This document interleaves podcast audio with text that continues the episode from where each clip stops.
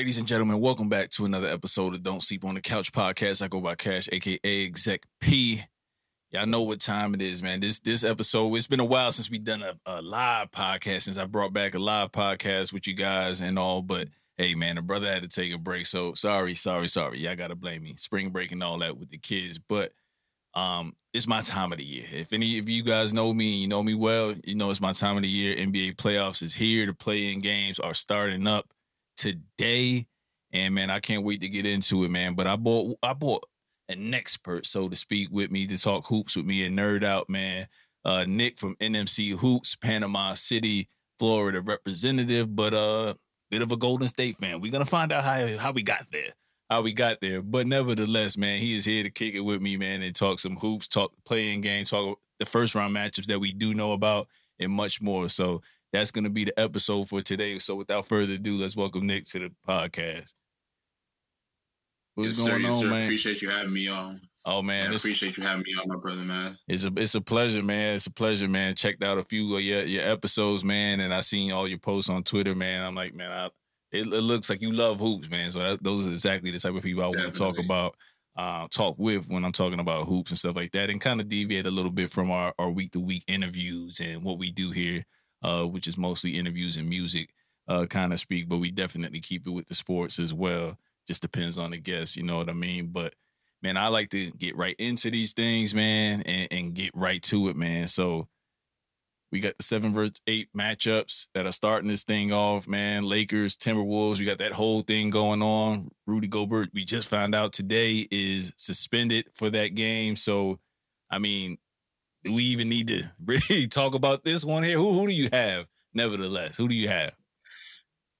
easily the Los Angeles Lakers, man. I think I think that's kind of an easy answer. Um, the Lakers have been the Lakers had a big turnaround in the second half of the season. I think they were one of the winners in the trade deadline, acquiring some great shooters to, to surround their two uh, the two stars, LeBron James, Anthony Davis, and you can honestly make an argument that if the Lakers had this team at the beginning of the year, they probably would have been like a top four or five seed. That's just my opinion.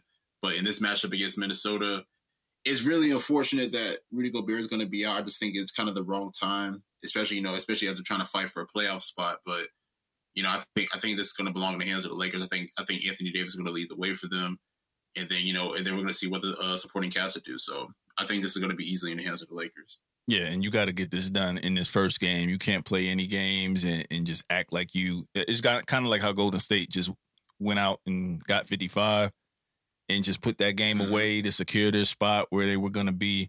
I think the Lakers need to come out and do exactly that because you can't play around with this Timberwolves uh, team, man. Like they they got they got some guys, man, that can score that that rock. KAT just came back, so that's added firepower. Uh, we know him and Rudy don't t- typically play that well, or they, they haven't established that rapport quite quite yet. So this may be actually a good thing, not necessarily a bad thing for them. I know KAT's just now now getting back, but um, you know, what what do you think about that possibility of that freeing up some space for KAT to operate and kind of go toe to toe with AD?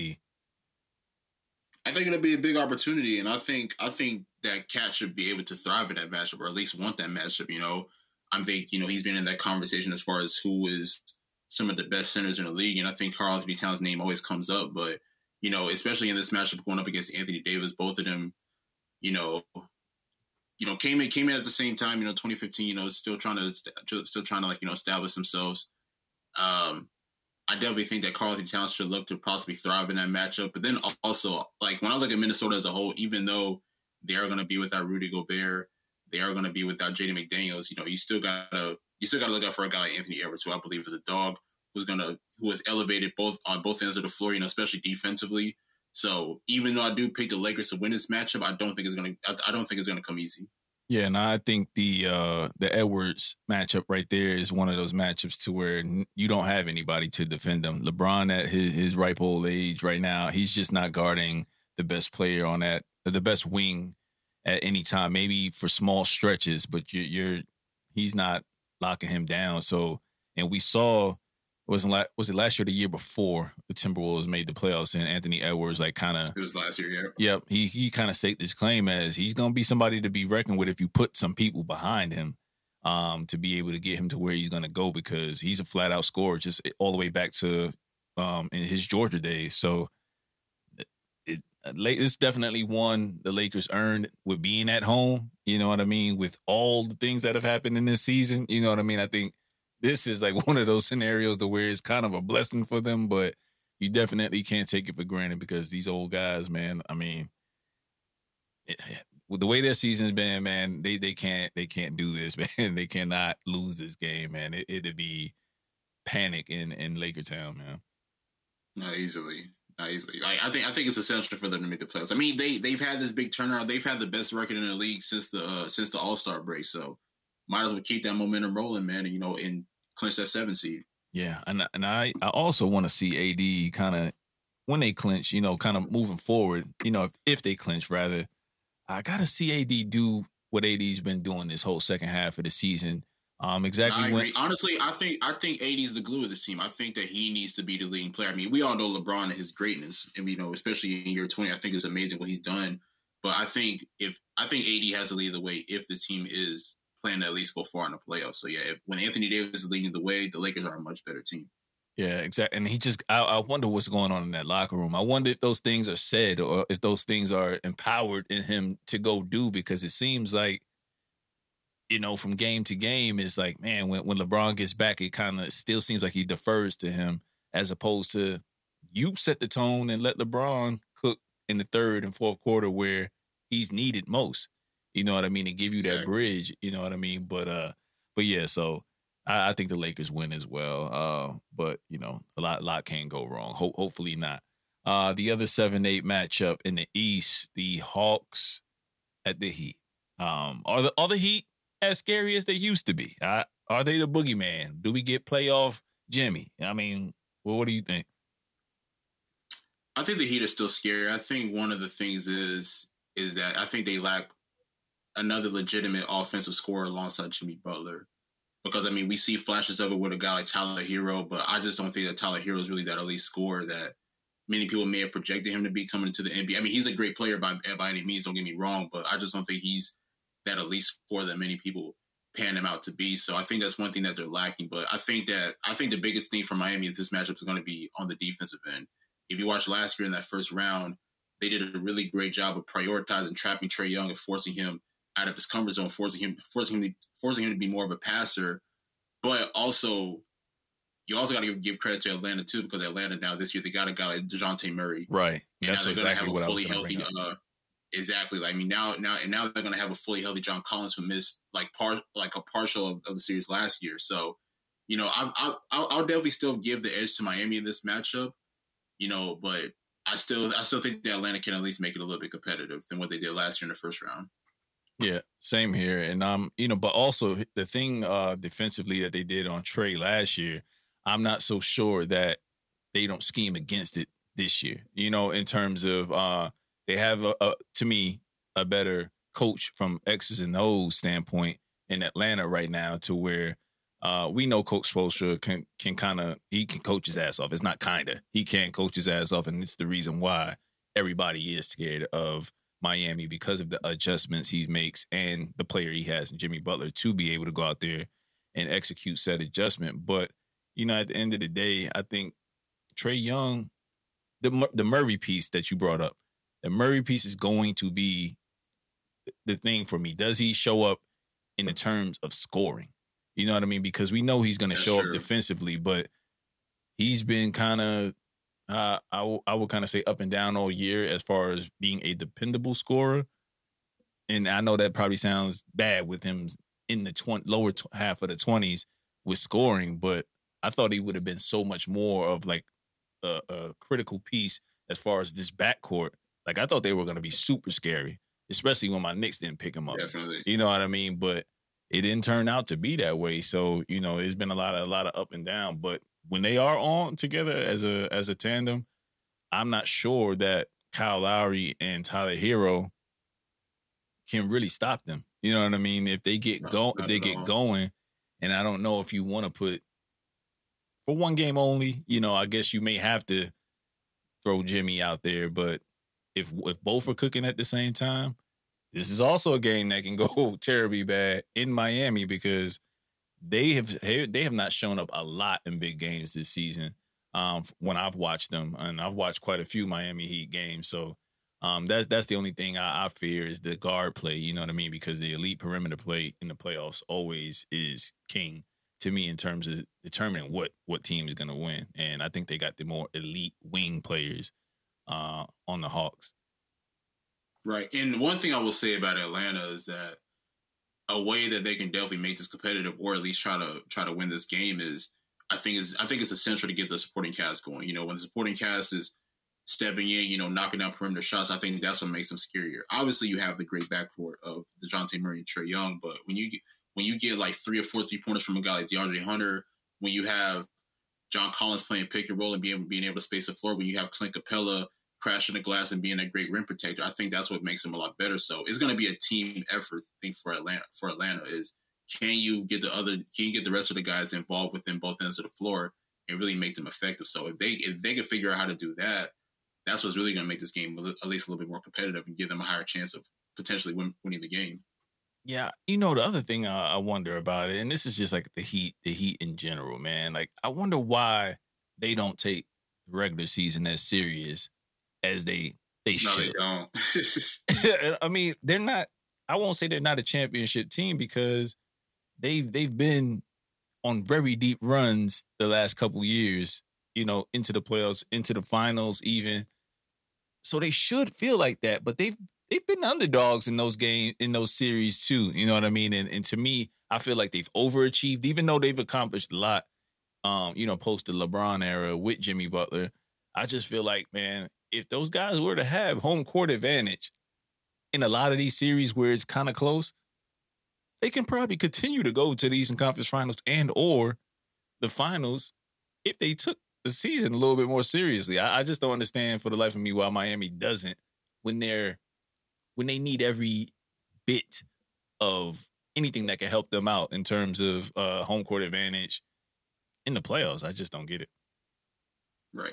And another thing that I'll say about Miami, and this is something that I've noticed a lot recently, is that I just don't think they really get better roster wise in the offseason. I mean, don't get me wrong, I mean, this team is really good, but when I look at the scope of the Eastern Conference, like Milwaukee, they they they get other great role players. Philadelphia the same way, Boston the same way, and it's like you know, the way that I look at Miami, it seems like Miami just kind of stays stagnant to me. And don't get me wrong, I mean, they're definitely a great team. They're very well coached, but I think with the Eastern Conference getting a lot tougher than what it was three, four, five years prior, I think you definitely got to elevate the roster. So that, that's one thing. That's one. That's one of my concerns when it's been with Miami over the past few years. That I just don't think that they've done enough in the offseason to really elevate their championship chances moving forward. And, and, for me, with them, it's like either go. It's for me, it's like they either go big game hunting for a a name guy, or they'd rather mm-hmm, stick with their homegrown their homegrown talent. And their homegrown talent, while albeit like they have one of the if, if you can compare it to baseball, one of the best farm systems in the league in terms of where they draft guys and where these guys kind of come out of nowhere where you're like, oh, this dude is kind of this guy is solid. You know what I mean? Over the course of three years, uh I'm thinking what's the one dude on their team? I can't think of his name right now. He got like the little ponytail. Um I know you. I know you're talking about. Ah. Dang. Is it Caleb Martin? I think it might. Caleb Martin. Caleb Martin. That that's yeah. one one of those guys that drafted. He's been developed over the course of a few years, and now he's a solid role player. You know what I mean? So I don't think they put invest too much into role players that are available on the free agent market, and they kind of swing and miss at a lot of big name guys. No, I agree 100. percent All right, so um, you know, we can kind of take a little bit of a peek into to the uh the eighth spot. You know, with the with these teams losing, who do you think moves into that that that eighth uh spot with the guys that we have losing? Because it looks like we both picked the same teams to win win out. So that would be the Hawks at the uh sorry, that would be the Bulls at the Hawks for the eighth seed and the Pelicans at the Timberwolves for the eighth seed. Yeah, so as far as for that Toronto and uh, Chicago matchup, I'm definitely going with Chicago. Um, to me, I think it's going to be it's going to be a. Um, a I'll skip right. I skip right over. I skip right over the nine and ten. My it's all good. Yeah, it's all good, man. But yeah, but yeah, I mean, you know, for for Toronto, I think it's going to be a tale of two duos. You know, which duo can step up and really lead the way significantly. Obviously, in Chicago, you got Zach LaVine and DeMar DeRozan, two two elite scores when they're when everything's going well. And then on top of that, you have uh, for Toronto, you have Fred VanVleet, you have Pascal Siakam. Fred VanVleet is probably a really interesting player just because he's able to affect the game from multiple perspectives, you know, both passing and scoring. So when he's able to be able to get his offensively, but then allow others, know, um, and, and allow others to be, you know, contributing to the offense, I think that's to, I think, I think that's to want to make uh, Toronto pretty scary. But in this matchup, I'm to go with Chicago. Um, I think that I just, I just, I just think that this is going to swing their way. You know, obviously DeMar DeRozan, who was a former Raptor, I think you know he's going to have that in the back of his head, so he's going to want to come out assertive, you know, to begin the game, and I think he's going to really lead the charge. And you know, and then the supporting cast as well. I would assume with Nikola Vucevic, I think that they're going to be able to step up significantly. Not going to be a really um, easy matchup, especially especially if if, if Chicago's going to look to dominate inside, just because Jakob Poeltl is a really great rim protector for Toronto. But I think in this matchup, I'm going to go with Chicago late, late, late in the stretch of the game. Okay, so you mentioned Fred VanVleet. You also, uh, what what about OG? What about I mean Scottie Barnes? OG, yes. Like you, you got a lot of wings that that just keep no, coming at you all game long. You know what I mean? And unless Zach, unless Zach and um and Demar are going to be out there that entire game, which you gotta believe they they they are. You know, to to live to see another day. Um, you know, I don't know. Like I said, those those those wings, man, on both teams are like really, really damn good when they got it cooking, when they got it going, when they got it going. But I, I don't know, man. That Toronto team, man, they just so rangy, and they got six, seven, six, eight, six, nine guys that that are out there almost at all times. You know what I mean? That's no, hard. To, that's hard to defend. You know what I mean? And I think Chicago, uh, defensively, are a little they're a little too slow um, to me they, in terms be, of yeah. when you got Vucevic out there. Uh, while he may dominate, uh, does he dominate? I know he had a pretty damn good game last year in the playoffs, and uh, or the year before was it the year before? But I know he had like one one dominant game out there to where they were actually featuring him. If they feature him, he has a mat. He has a he has a uh, preferable matchup to me that he can win. But do they go to him when they have Zach and they have, you know what I mean? I, I just don't think that they. I think he becomes an afterthought in terms of he gets his, how he gets his, but I don't know if they if they make him a focal point. But I, I like his matchup, so I, I'm interested to see what Chicago does. No, I mean, I, I, I definitely see what you mean. Uh, I think probably one of the more interesting matchups is going to be OG defending DeMar DeRozan. I think that's going to be a really tough matchup. OG is an elite defender you know, definitely going to go at you. So I think I think that's going to be probably the most interesting matchup to me, you know, in this contest. And then of course, I mean, OG is not really known to be a scorer, but you know, if he can give you about like twelve to fifteen points, I think I think that is a plus for uh for Toronto. So honestly, I mean, this game could go either way. Honestly, to see.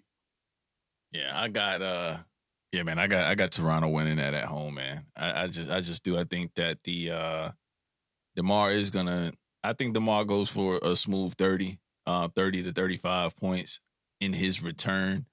Um, but I, but I, th- I just think that those those wings are going to be just too much at home, um, and and they'll put Chicago out of their their misery for this this terrible season um, that they've had. You know what I mean? Not living up to their expectations. I could imagine. All right. So next up, next up, we have What's the other 910? Thunder at Pelicans. Thunder at Pelicans. Does the tank job come? Does, I mean, this team, to me, the Thunder wanted the tank. They wanted the tank the entire year, and they just found their way into the play in. Do do they finally just let it go in the, in this in this game, and or do they do they show up? Does SGA come out and really you know put on a show? You know, Giddey. I mean, like leading rebounder for the team, which is crazy to me at, at, at the guard. But I mean, other than that, man, I just don't. I see this uh, being the Pelicans all the way. I don't see this thing even being close. I agree. I agree with that. Um, I think OKC would possibly try to put up a fight because I mean I, I watched a lot of games of this year. You know, I mean even though this was supposed to be a tanking year, it's kind of hard to tell because I mean they really go out there and compete. So I definitely give them that credit. But you know, looking at the Pelicans, you know, you know, it, it is unfortunate that Zion's not going to play, but this this team has already been battle tested. Last year, they took the Suns to six games without without Zion. So I think in this matchup here, I think I think it's a no brainer for me. Brandon Brandon Ingram's been on a tear, you know, over the last like probably month of the regular season. And then you got other contributing factors, CJ McCollum being that being that veteran for the team, being the floor general, being a scorer, being everything that he can be.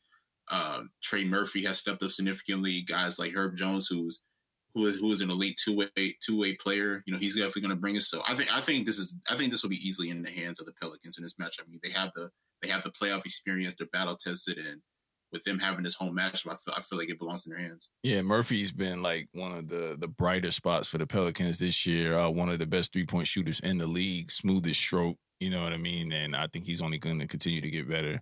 So I'm definitely looking forward to those guys moving on and um, kind of seeing what they do against Minnesota. You know what I mean? Because I, I, think that's the matchup I would I would love that's to see. Good. That's going to be a matchup that I'd love to see in Minnesota. You know what I mean? So um, that, that's another crowd that's underrated. I've never been to their their their stadium to watch a game, but it always looks like right one of those stadiums where they're having a blast. Even at OKC, that's another. I don't know if you've ever been to OKC to watch a game, but like just those are just great environments when those those teams are winning. I know a lot of people don't watch their games, but um, right. But I, think the uh, I think that'll be a good one, man.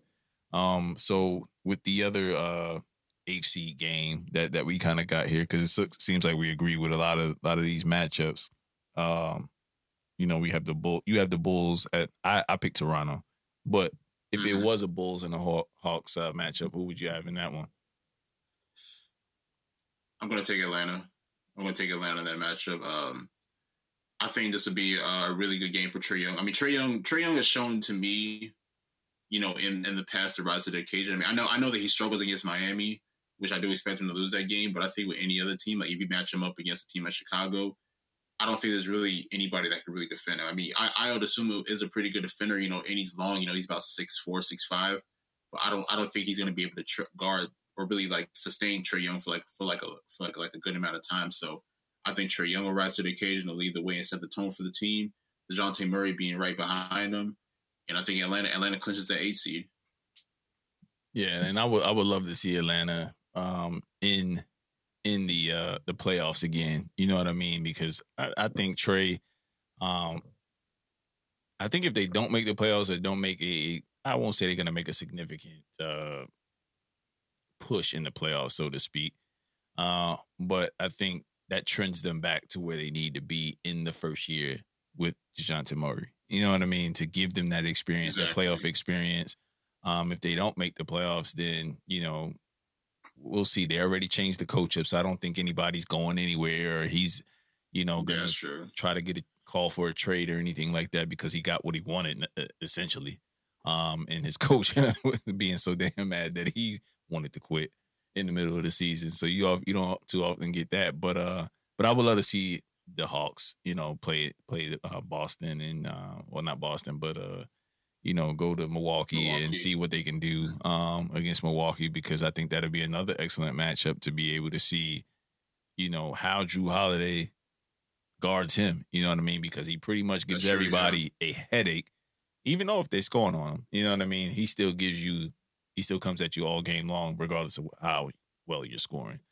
Um, so that that's another interesting matchup. I would be love love to see, man. So, um, I would have the Hawks, uh, winning if they got there. But if Toronto got there, then I definitely, definitely would, uh, you know, kind of have to say that would be a Bulls.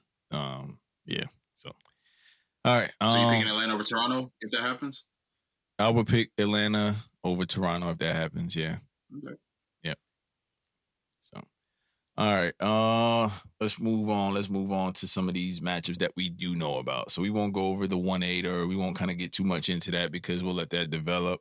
Um but uh let's let's talk about the matches we do know about. Uh we'll start I'll, I'll we start with the Cavs Knicks. Um because I'm interested. I'm a Knicks fan, so I'll let I'll let that out there. So that bias will will fly pretty high here. You know what I mean, in terms of my my opinion um, on that one. So, what do you, I'll let you kind of start there and see and let me know what you're thinking about this series and how this is going to go. So, all season, I've been saying that New York and Cleveland, they're just like kind of like right there neck and neck. I feel like they're kind of the same team that's really looking to establish themselves in the East. So, this is going to be a really fun matchup. I know, I know. There's some Knicks fans that got some a little bit of animosity towards Donovan Mitchell. Little, so that's the reason why you know they they that's the reason why you know they want them to win that matchup. But I think I think the series goes seven. I think it goes seven, and I will say I'll say New York wins a game seven on the road. I think that I think you know with them already having the playoff experience. I know I know two years ago it wasn't the best experience going up against Atlanta. You know Julius Randle didn't really play significantly well, but now you have now you have Jalen Brunson on your team. Jalen Brunson, in my opinion, is their best player. He's their number one option.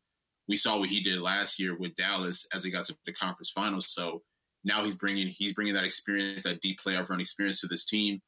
Um, Tom Thibodeau, I have my ups and downs about him, but you know, I did, yeah, I, I, definitely, I definitely do feel, I feel like, I feel like he'll be able to coach well in this series.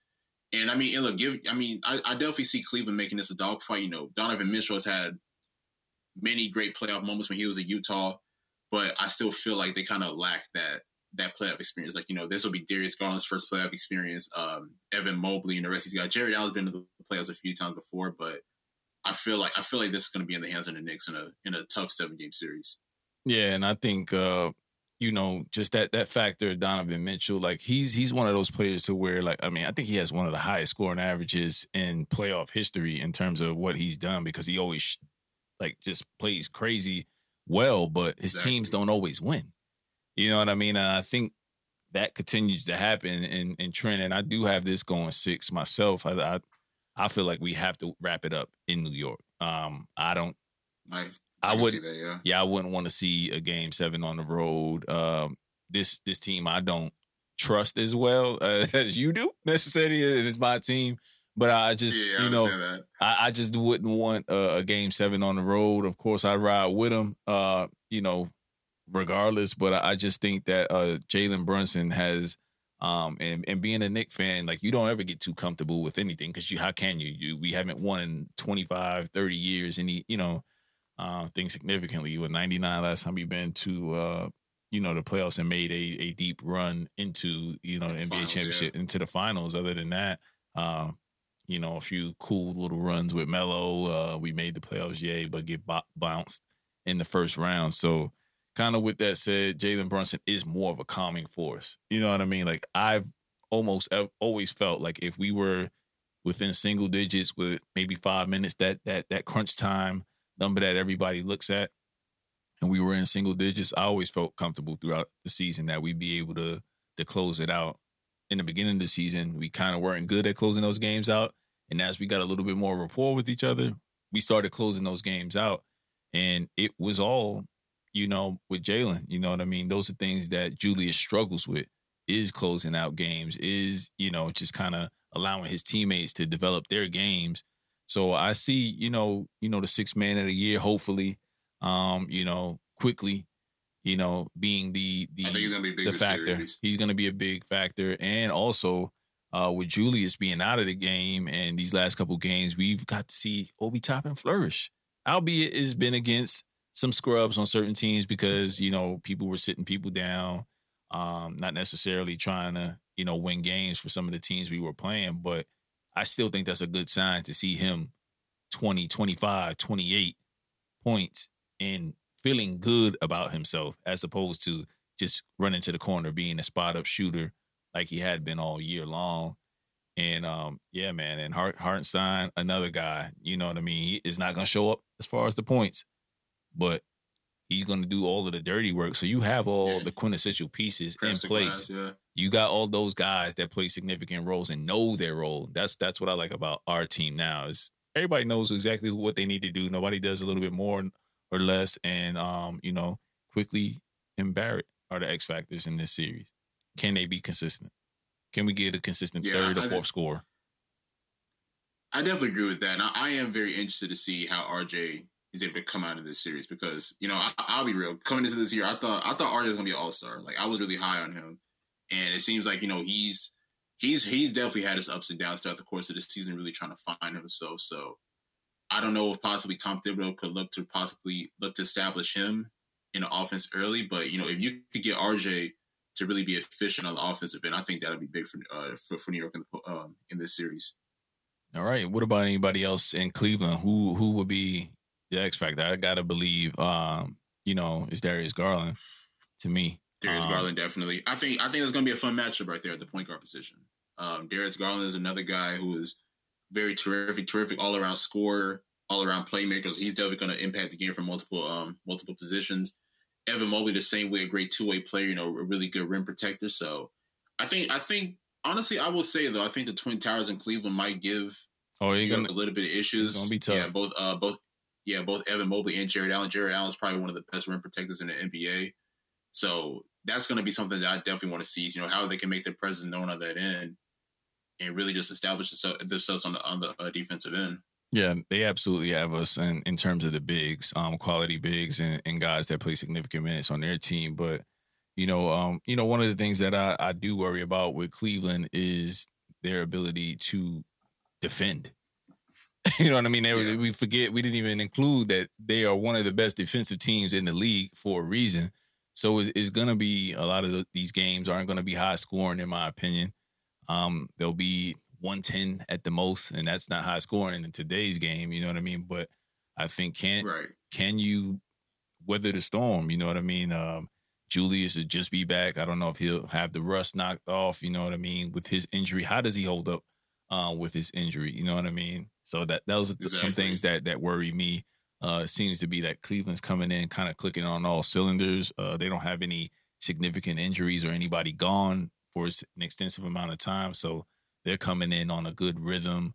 Um, you know, so Donovan's had lot, his last couple games that were actually, you know, games that mattered, were really well uh, played in terms of from a scoring efficiency standpoint. So, um, yeah, I'm, I'm I'm worried. I'm nervous. I'm nervous. I, will admit that, but I think that this will be one of the the most evenly played uh, matchups in the first round.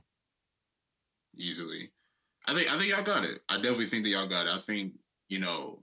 To me, I feel like with New York already having that experience and already understands, you know, what it takes to win. I think that's what's really going to give them that edge against, you know, against a younger Cavs team who you know, still, I mean, I mean, the majority of the guys like probably like under like 23 years old. So a lot of them are still like two, three, four years in, you know, with little playoff experience. So I think with New York already having most of that over the past few years, I think I think that'll give them that that advantage in this series.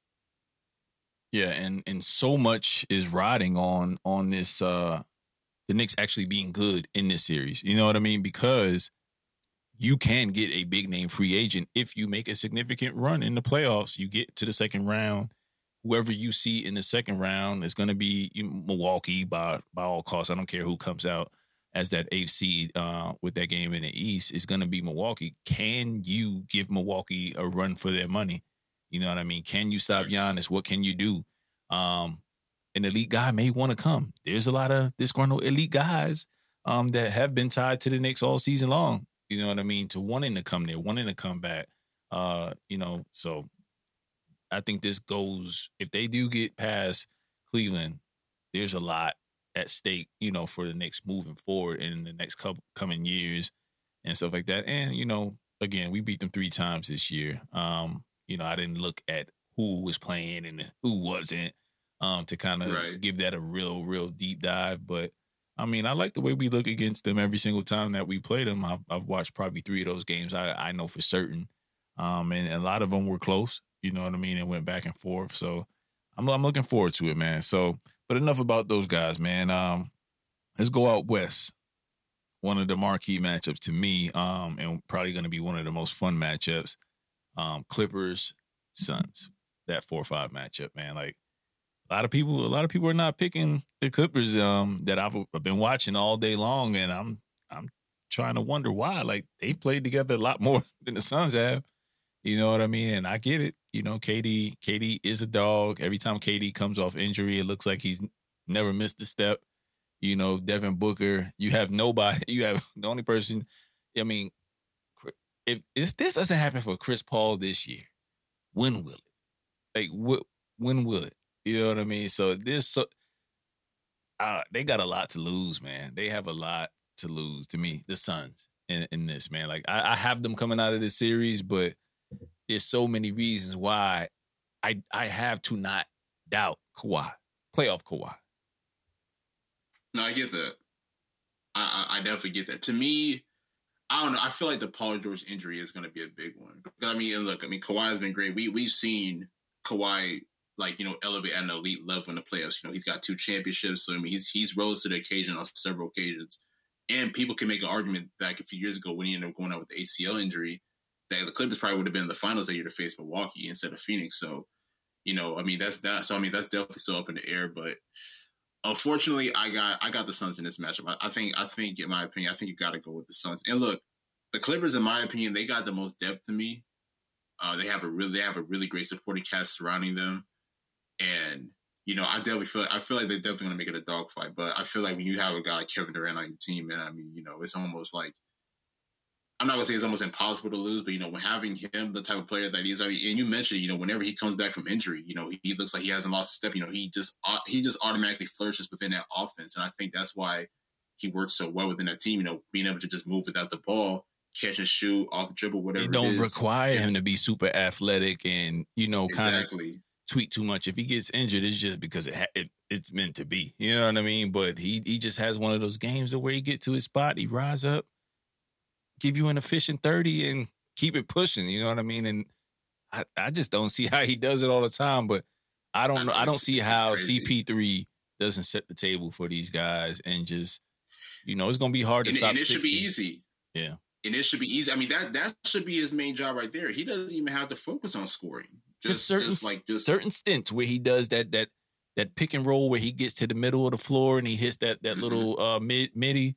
Like he just needs to do that for whatever extended amount of time, it's going to be a critical point in the game to where he has to hit about three, four of those things, and to just to weather the storm and keep the Clippers at bay. And I people exactly. people saying six games. I don't, you know, I ain't trying to disrespect Kawhi and that like that, but I don't see this thing getting past five. To be honest with you, I really? just I I don't For the Clippers. Yeah, I just don't see it. Um, you know, again, Russ been playing really well. We didn't even bring up Russ yet. He's been playing really sure, well, yeah. and I and I get it. I get it, but I've seen Russ in the playoffs do some pretty boneheaded things in recent memory in terms of just clock management, uh, not not letting the game kind of come to him, uh, so to speak, um, shooting his team out of games in the playoffs. These are all things Russ has done in recent years, um, in the playoffs, and I just I just got to say I don't I don't trust him to continue to be the Russ he's been these last couple games with the Clippers. Albeit he's played terrific. He needed to leave the Lakers. Wasn't a good good fit, but I just I just I don't I can't I don't know if you can count on him an efficient Russ for an entire series. No, I get that. To be a, a one two punch. Yeah, to me, to me, his his decision making has to be the most crucial thing in this series because with his inability to really be efficient from the perimeter, you already know that the Suns are going to be are going to be sagging off of him on at the three point line. So, you know, if he's confident to take the shot, but it's like if you're not too confident, look to make a play. You know, Russ is Russ is absolutely elite on the attack. You know, he can definitely get to the rim at will. He can kick it out to a shooter. So, you know, do what you got to do as far as you know, as far as being a great decision maker. So, I think that's going to be the biggest thing, though. And like, I mean, Russ Russ has faced a lot of scrutiny over the last few years. But the one thing that you can always expect is, you know, is him coming in and playing hard. You know, whether it's you know scoring, rebounding, passing, you know, diving for loose balls, whatever it is, expect him to be a, a great energizing player and being able to set the tone for the rest of the team. Now, if now, like I said, if somehow if Paul George makes it back in the middle of the series, I I, I reserve the right to possibly change my mind. And I know I know this sounds crazy, man. Like you know, they were just doing the playoff P thing a couple years ago with you know with joking with him uh kind of not showing up and you know we we remember the Dame shot over him and the bye bye and all and all these things but Paul George throughout his career has played pretty damn well in the playoffs like I, I, don't, I don't, I don't get the slander. That, I don't. I don't get the slander. Exactly. I don't. I don't feed into it all. I mean, I mean, look, Paul George. Paul George does not have the best playoff resume, but a lot of guys don't. If we're going to be real, like I mean, right. for example, like Nikola Jokic is in many people's eyes, going to win his third MVP award, and he hasn't really had the greatest playoff experience either. So it's like one deep run. You know, and it. I get it. Exactly. So it's like, you know, Paul George, I mean, I've seen Paul George step up on many occasions. Even a few years ago when Kawhi went down, he stepped up in that Utah series in the second round and ended up closing out that series. And then he even played well in the conference finals against Phoenix a few years ago as well. So Paul George has definitely come, uh, shown up on many occasions. You know, has it always resulted in, in a deep playoff run? Not necessarily, but you know, I, have always seen Paul George come in, you know, and step up when it mattered most in the playoffs. Yeah, and and that's I mean I haven't seen anything on him coming back or no time like they've given the timeline out there, but they haven't really said anything in terms of games when he could possibly return. Facts. If that's the first round, you know what I mean. So, uh, you know, it's just man, these these guys have terrible luck. The Kawhis and the Paul Georges of the world. Like, can can we get them in the playoffs at the same time? Like, it, it, it's just you know. So, but I don't know, man. Um, like I said, five. If Paul George doesn't come back, this this one is done in five. Um, I, I don't see it going past that. To be honest with you, They- they're going to be too tough to stop. Uh, like you said, uh, Clippers are are a deeper team, but I I just don't see that mattering when you're going to get probably 65 points off top. Me talking about Booker and KD, and who knows how many rim runs Ayton gets that unabated, unabated. You know what I mean to the rim Yes, and sure, um, yeah. setting the table because he's going to be wide open. Um, but you know, you, you just never know, man. And uh, you know that that's really the game for me, man. And what CP3 does can he be a little bit more assertive on the offensive end because they're gonna need they're gonna need him to to really close this thing out because they don't their their depth to me is lacking um in terms of uh bench play Phoenix, but I just think up front there that that four should be more than enough to get it done. No, I get that. And look, I mean, don't don't sleep on the Clippers either. I mean, I know that I know that they may not have Paul George in this series, but you know, people have to remember, man. Ty, Tyronn Lue is a really elite coach in my eyes. You know, he's a championship head coach. You know, so you never you never know what he's going to have under his belt as far as you know slowing down the other guys like possibly Kevin Durant or Devin Booker. So, you know, with with with him with him being on the other side of the um on, the- on the other side of the floor, you know, you, I mean, you just never know. So, I mean, you know, even without Paul George, I can still see the Clippers making this a tough series. Yeah, yeah, li- liking him to to Erik Spoelstra, same you know, same thing. Like those guys have you know great basketball minds, and he will aim to take one of those two scorers out. You know what I mean? Uh, and we've seen Booker become frustrated, and we've seen Booker not. I won't say not show up, but he. I don't know if you could say it, have an inefficient thirty, if that makes sense. You know, 10, 10 for thirty two or 10, or ten for you know, like he's had those games in the playoffs to where he's scored a lot of points, but it wasn't efficient. You know what I mean? Most of his buckets were made at the free throw line. You know what I mean? Uh, so so we'll we'll see about that, man.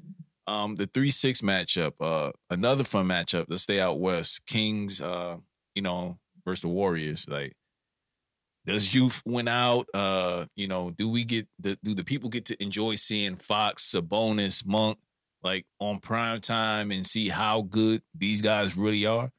Like, do they do they beat the defending champions? Like, you know what I mean? I I, I think this one goes the distance, man. I just I love that youth and I love how they've been playing. Um, I don't see Sacramento winning this series, but they're definitely gonna make it a dogfight. You know, what's what's been going on in Sacramento this year is not a fluke. You know, this team plays exceptionally hard. They have a great supporting cast. In many people's eyes, De'Aaron Fox should have been an MVP candidate. And honestly, I mean, I can't really make an argument because I mean, he's he's been phenomenal this year, leading the way. Crunch Sabonis, you know, points. showing his versa easily like Sabonis showing his versatility with scoring and the playmaking. His defense could be a little iffy to me, but you know, besides that, you know, he plays exceptional basketball. But then they got uh, terrific shooters, you know, Kevin Huerter, Malik Monk, Keegan Murray, a rookie who had the most three pointers as a rookie this year. So I mean, they have a really great supporting cast. But I'm going to give the edge to Golden State, and I know that Sacramento has the home court advantage in this in this match in this series, and the Warriors have been just absolute terrible on the road. But you know, I think with the experience, you know, obviously with them being uh being the defending champs and winning four championships, as far as you know, the combination of Steph Curry, Klay Thompson, and Draymond Green, I feel like with that experience, that's definitely going to um, give them the edge in this matchup. My thing is, if the if the Warriors win at least one road game, they just got to get one road game. This If they can get one of them, yeah, just one. If they can get one of those and then just take care of business at home, I think the series will be, will be theirs in six. and we've seen it uh over the course of many years where teams like this, where this matchup happens, and then the young team goes out in first game, smokes the established, experienced team, then they come back, lose a nail biter in game two. Now you're going to the experienced team's gym. Mm-hmm. Then you lose the next game. Then you lose the next game. How do you handle that? Because that Exactly. that's the scenario that I see playing out here. You know what I mean? I, I see that playing out, and um, you know, how do they handle it? So uh, if if it does go that route, which which I think it will happen, because I think that they're gonna just be a ball of energy, and it, it's gonna be an onslaught unless Klay and Steph are like Klay the, the Klay and Steph that we know them to be, and they they really go out there and um and ball. You know what I mean by scoring. Um, that is, you know, I, I think that uh, Sacramento wins game one, um, going away. You know what I mean because again, who do you put? Who do you put to stop Fox? We know Steph doesn't guard the best point guard on the, the opposing team ever because you need him to run the numbers up scoring wise and everything that he brings to the table on the offensive end. So, but Fox is going to do the same thing to you. You know what I mean? I don't think Golden State has a defender. You know, I know uh, Gary Payton is back, but I don't think he's quite 100% back. You know what I Not mean? As far as a, a defender. So, um, and then also you have Sabonis. What what do you like? They have they're, they're two best players you don't have an answer for defensively. I, I he has yeah, that, to. That, Draymond uh, cannot. Draymond, yeah. That cannot. Sabonis cannot allow Draymond to to to d him up. I, it just it uh, we I know he's an excellent defender, but come on, six eleven, six seven, and he knows what to do in the post. Like they have to feature him. They have to. So that that I, I want to see what happens in those two matchups. I think if those guys show up, those their top two guys and their shooters, they extend the series out a lot longer than uh, Golden State wants to play it. And I think this goes seven. Like I just think the youth seven finds a way to to show up. Um, but I think Golden State ultimately wins the series. Yeah, I mean, I I, I, I can definitely see where you're coming from. I mean, and look, I mean, I've, I already said it. You know, Sacramento's going to make this a tough series. You know, this isn't going to be a cakewalk for Golden State, and I think honestly, what's going to help them get over the edge is now you got Andrew Wiggins back, and I don't I don't know, you know, I don't know like where he is right now as far as conditioning, you know, and or mentally, there, but know. if he's exactly, yeah, definitely, definitely mentally. But if you can get the same production from Andrew Wiggins that you got last year, it's like possibly you know in the finals last year. I think that's going to be a really big, um, a really big advantage for uh, for Golden State in the series. Yeah, yeah, and I didn't even bring Wiggins up because I just, again, not seeing him all season uh, is not due to injury. You know what I mean? Exactly. So it's the two things that we brought up: conditioning and just mentally. Where is he? Is he is he ready to play basketball? You know what I mean? Um, with what, regardless of what was put out there and stuff like that. Like it's just it, it has to be something important for him to not come back. Uh, so we'll, we'll see about that, man. But like that's that's gonna be a fun series, and I can't wait for that one to kick off.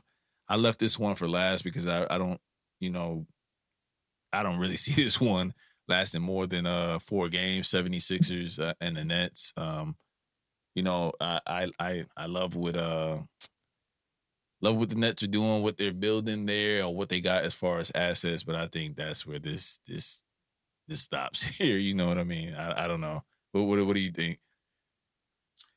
I think it'll go five. I think Brooklyn will probably get one of the games at home, possibly game three. But I mean, I definitely agree with you. Like this is going to be. I mean, this is going to be a one sided series in my opinion. Philly's going to have full control of the series. I expect Joel Embiid to be just as dominant in the playoffs, just as he was during the regular season. And this this is an important postseason for Philly because you know they've been so many years in this Joel Embiid era, not one conference finals appearance, so they need to be locked in and focused. And you know, with Joel Embiid potentially winning the MVP this year, I expect him to lead the way. James Harden is fully healthy. Tyrese Maxey's around. Um, Tobias Harris and the rest of the team, so forth.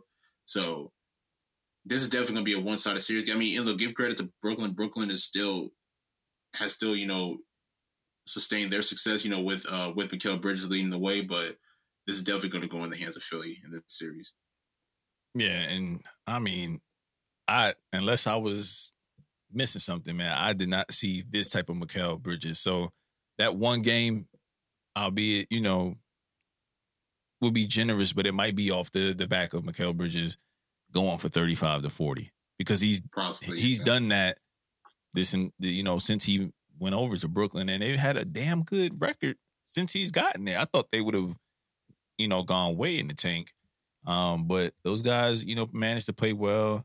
Um, Cam, I, I, don't, I don't get it, man. I don't know why Cam Thomas doesn't play more. Like every time he, every time he's on the floor, every time he's on the floor, he's a walking bucket. But it just seems like when he's with other guys that are of equal talent, it doesn't always blend well. You know what I mean? Uh, at least at the very least, be you know in that that eight man, eight nine man rotation uh, come playoffs. You know what I mean? Because you know he's a guy that can get hot. But again, I think Philly walks walks away with this. Um, great for Brooklyn to, to just still you know kind of make it to the playoffs with all that's happened in their in their gym this year. Um, all the craziness and uh, you know I'm from Brooklyn, so I, I laugh at some of the Nets fans uh, there with with all the stuff that they had, all the embarrassment of riches, and and, and look look look what happened at the end of the day. The Knicks still exactly the better team in the city. And it took us a little bit longer, but you know, I may have to eat my words, so we had to win that first round. But but uh, but yeah, man. So that that wraps up anything, man. So who do you have as the MVP? I know you mentioned it a few times. Um, six man of the year. Who do you have like so for some of these awards? Coach of the year. Who, who are you thinking? Man, it's it's tough for the MVP because I mean, to me, I just feel like for the next few years, it's going to be the same three guys. You know, all three of these guys, Giannis, Joel Embiid, and Nikola Jokic, they're still going. to They're always going to be in that hunt. But I think this year, I think I think it's got to go to Joel Embiid. You know, he's been super dominant on the offensive end this year, but not even just on offense. I don't think people have, play, have paid attention, but he's really elevated his defense too. You know, you know, being a great rim protector. You know, really, really, really making an effort. To, you know, to really defend on the end of the floor.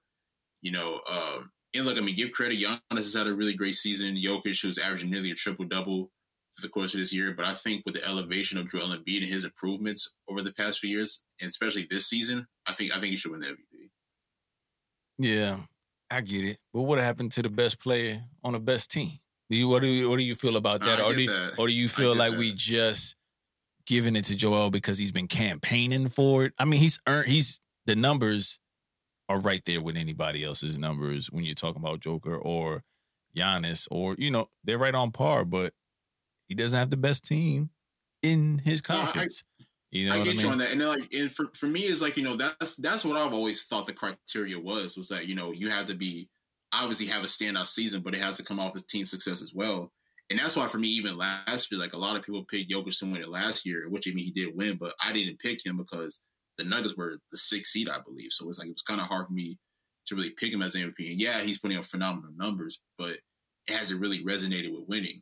So I definitely see where you're coming from. And I mean, you could definitely always give it to Giannis every year. But I think you know, even though even though even though they're not one of the top two seeds in the Eastern Conference, I just feel like three seed is, know, is what Joel enough, Embiid, yeah.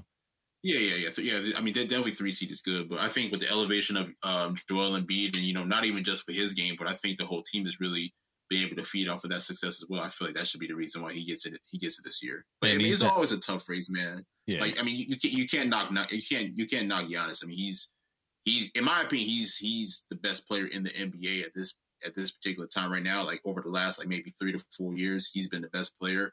But it, I think in this year in particular, I'll probably give it to Embiid just for one time. Yeah, and I haven't, you know, and just even with you know Middleton and and stuff like that, and his injury last year, I have no doubt that they go back to the finals and they defend their championship last year if he has Middleton, um, you know, as as that anchor because he's he's essential. He's essential to being the closer. You know what I mean? Like like like we were talking about That's the true. Lakers earlier. They need AD to get them through those three three and a half quarters and then LeBron bring it home as the closer. It's the same thing, you know, on Milwaukee. You just need, you know, Giannis to be Giannis for the entire game and do what Giannis does, and then you need Middleton to make those big shots and be able to get to his spots and shoot it confidently, and they'll they'll win out. Um, you know what I mean? But I, I just think that uh the campaign for Embiid and him having the numbers now to to match it. You know what I mean? I think it can go it can go either way. Uh, the Joker, the Joker MVP last year for me was really just more so about yeah. being decimated with injuries. Like it. it. was decimated. It was they were decimated with injuries, and they were just coming off of uh, uh the prior year a um what was it a Western Conference Finals appearance with at full so, yeah. strength at full strength with their team. So I think a lot of people like if, if he didn't have that year, there, there's no way to even make the playoffs. To be uh, to be perfectly honest. Um, but it, you know, who know who knows, man. I, I'm rooting for Embiid because boy, he don't win it this year. I don't know how, how if he comes back motivated at all to even attempt to do it again because exactly you know it it'll be mentally taxing to him, man. And if they they lose in the uh they get less than the uh the uh Eastern Conference Finals, you know what I mean? Like I, I don't know, man. So this this this is gonna be an interesting playoffs. Uh for me, this is one of the most wide open um play, like there's no clear cut dominant team to me. Like everybody has their ups and downs. Even the defending champions are at six. Like how many years does that happen? Yeah, I, I, in recent memory, I have yeah, not it's, seen it's, that. It's a crazy year. It's a very crazy year. Yeah, man. So, all right, man. So that's the first round matchups. Uh, our thoughts, man. Y'all let us know in the comments. Y'all make sure you like, subscribe, and share, and all that stuff. That that cool stuff that people typically say uh, for their podcast. You know what I mean? Uh, and we'll be back for more throughout the uh, the playoffs, just to give you like little quick, quicker breakdowns and stuff like that as as these uh these games materialize game by game. I definitely are. I'm looking forward to just pulling up the mic, saying what I got to say. Nick, if you want to come back and, and talk about games as they happen, you're more than welcome. I'm definitely looking to cover the playoffs a, lot more uh, this year on the, on this podcast and kind of get back to the, the, sports roots of what this podcast initially started as sports music and entertainment, man. So um, definitely want you to shout out your uh, your hoops podcast, man, and, and let people know where they can find you. Yes, sir. Yes, sir. Well, first and foremost, bro, appreciate you for bringing me on, man. Definitely honored to be on talking hoops with you, bro. And we definitely got to do it again.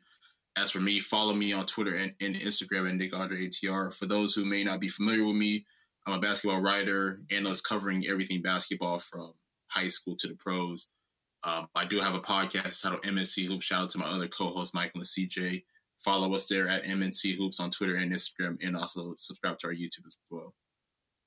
Oh, show. And just like that, that's another episode. It's a wrap, man. Hope y'all enjoyed it. And like I said, we'll be back for more throughout these this playoffs and breaking down game by game and as things develop. We out.